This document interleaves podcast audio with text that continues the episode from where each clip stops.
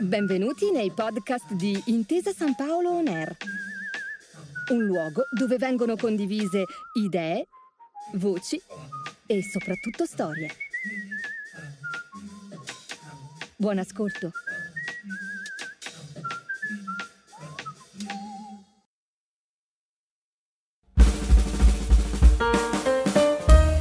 Le ragazze del secolo scorso è un podcast a cura dell'Indice dei Libri del Mese per Intesa San Paolo On Air, dedicato alla vita di importanti figure femminili che hanno fatto la storia del Novecento italiano.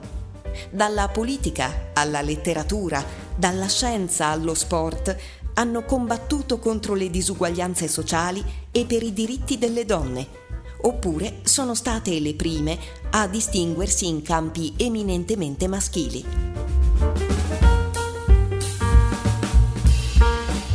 In questo episodio ascolteremo dalla voce di Santina Mobiglia la storia di Bianca Guidetti Serra, avvocata torinese che ha dedicato la vita ai più deboli, agli esclusi, ai senza potere. Letture di Eleni Molos.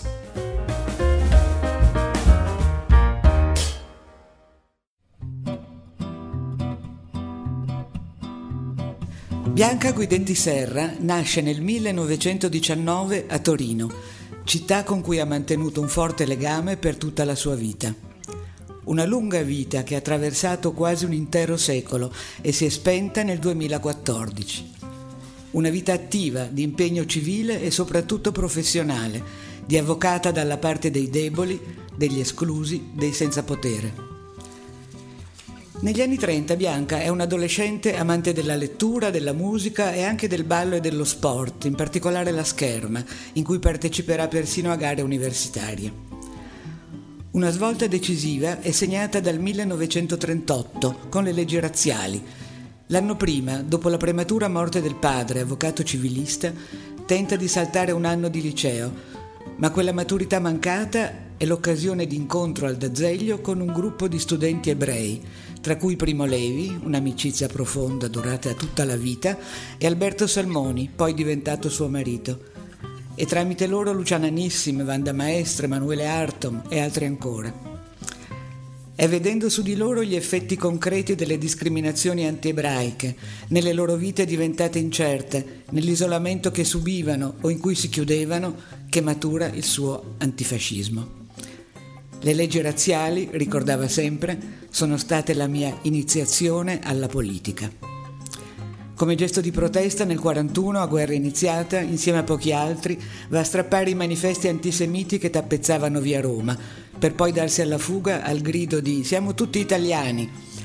E sarà a lei, l'amica fidata, che Primo Levi fa arrivare le prime notizie della sua deportazione, con una cartolina lanciata durante una sosta a Bolzano dal treno che lo portava ad Auschwitz. C'era scritto «Impostare per favore», cosa che qualcuno fece.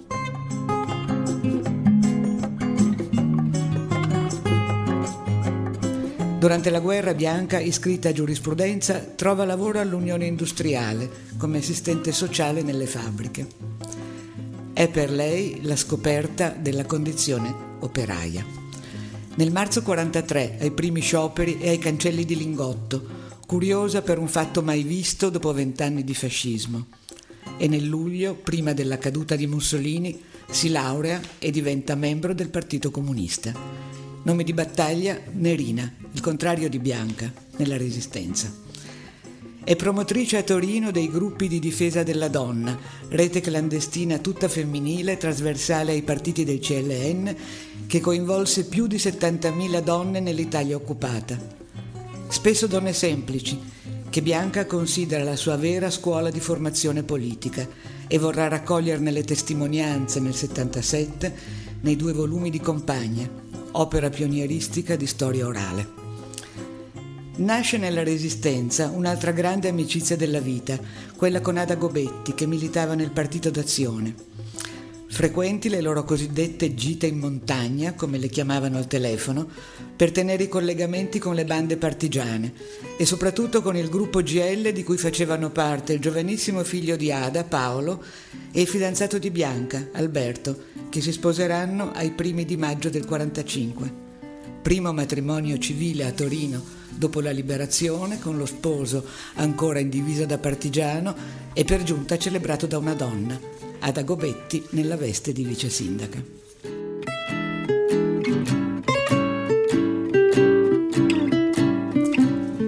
Nell'immediato dopoguerra Bianca è a tempo pieno al sindacato e dirige la commissione femminile della Camera del Lavoro.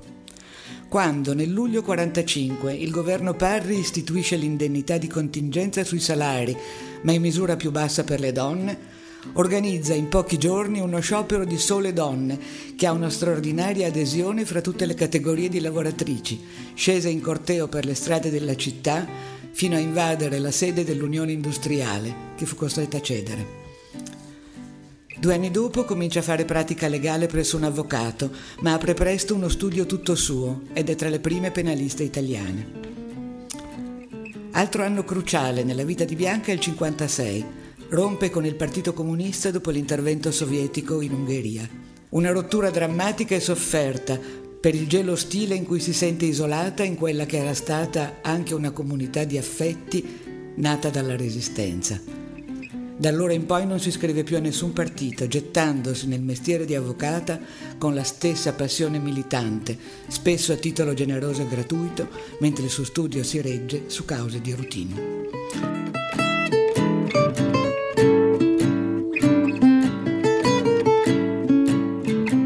Non si può dar conto delle molte battaglie giudiziarie di cui è stata protagonista per oltre mezzo secolo, in processi anche clamorosi per diritti che le stavano a cuore.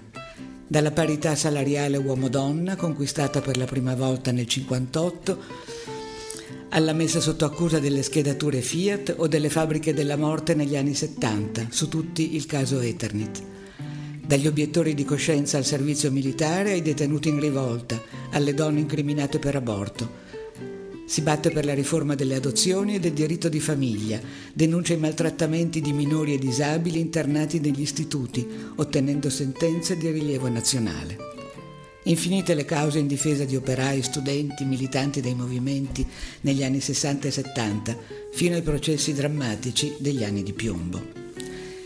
Il suo impegno continua fuori dai tribunali, nei ruoli di consigliera comunale a Torino e deputata al Parlamento tra gli anni ottanta e novanta, sempre eletta come indipendente in liste di sinistra, o nelle tante missioni internazionali in difesa dei diritti umani, dalla Spagna franchista all'America Latina al tempo dei desaparecidos. Era una donna limpida e fattiva, libera nel giudizio, che ha saputo mantenere e reinterpretare con coerenza nel lungo Novecento l'impegno per un mondo più giusto.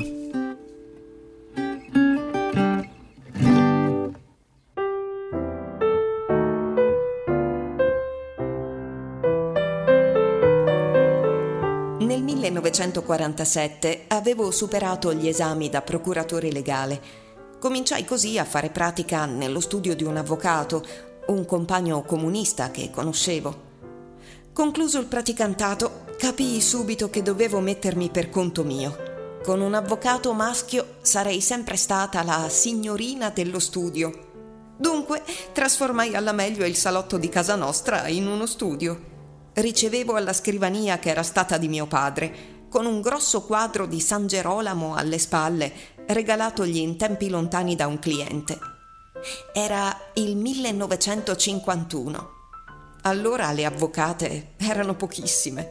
Solo un paio di giovani a Torino si stavano avviando alla professione come civiliste, mentre io sono sempre stata attratta dal penale, che investe i rapporti fra le persone in senso più ampio e non solo sul piano degli interessi, anche se in questo campo era più difficile trovare clienti che si rivolgessero a me.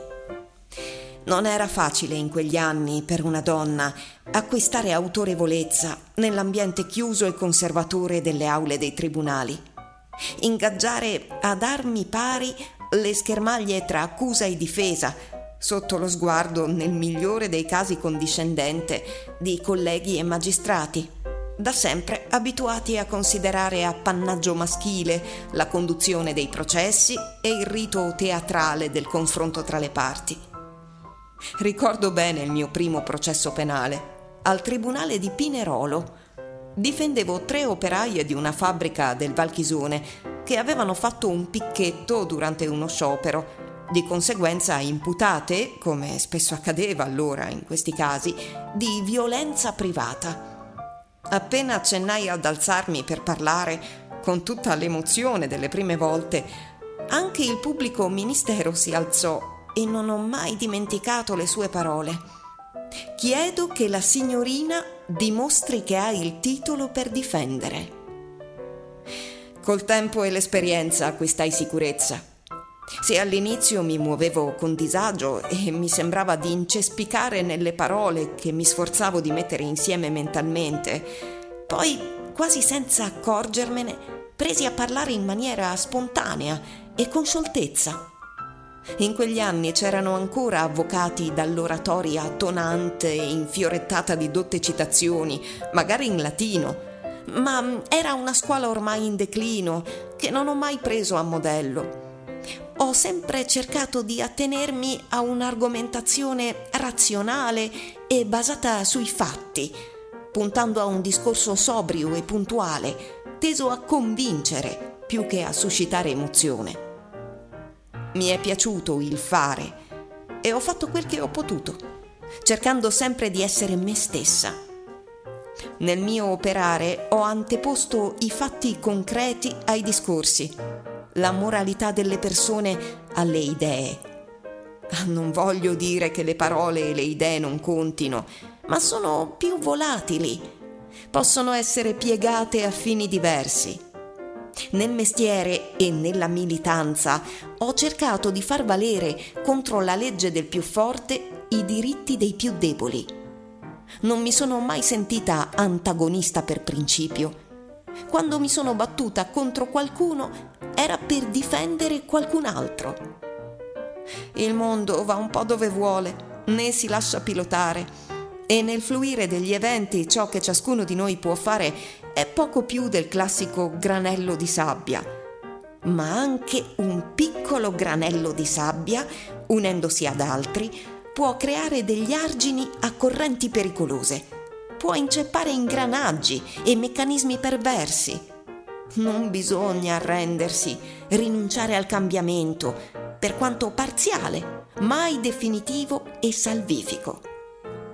Sono convinta che sia stata una grande fortuna per me l'aver avuto tanti amici.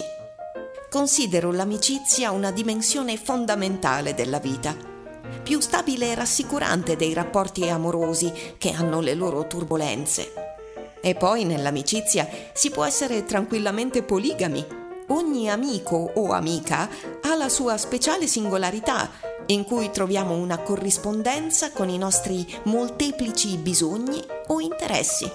Con qualcuno parliamo di certe cose, con altri ci confrontiamo o confidiamo su argomenti diversi.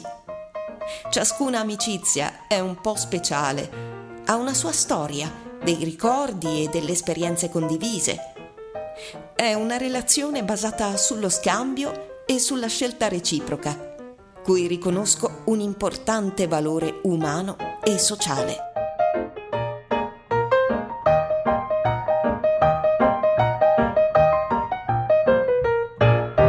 Letture tratte da Bianca la Rossa di Bianca Guidetti Serra con Santina Mobiglia, Einaudi. Grazie per aver ascoltato i podcast di Intesa San Paolo On Air. Al prossimo episodio.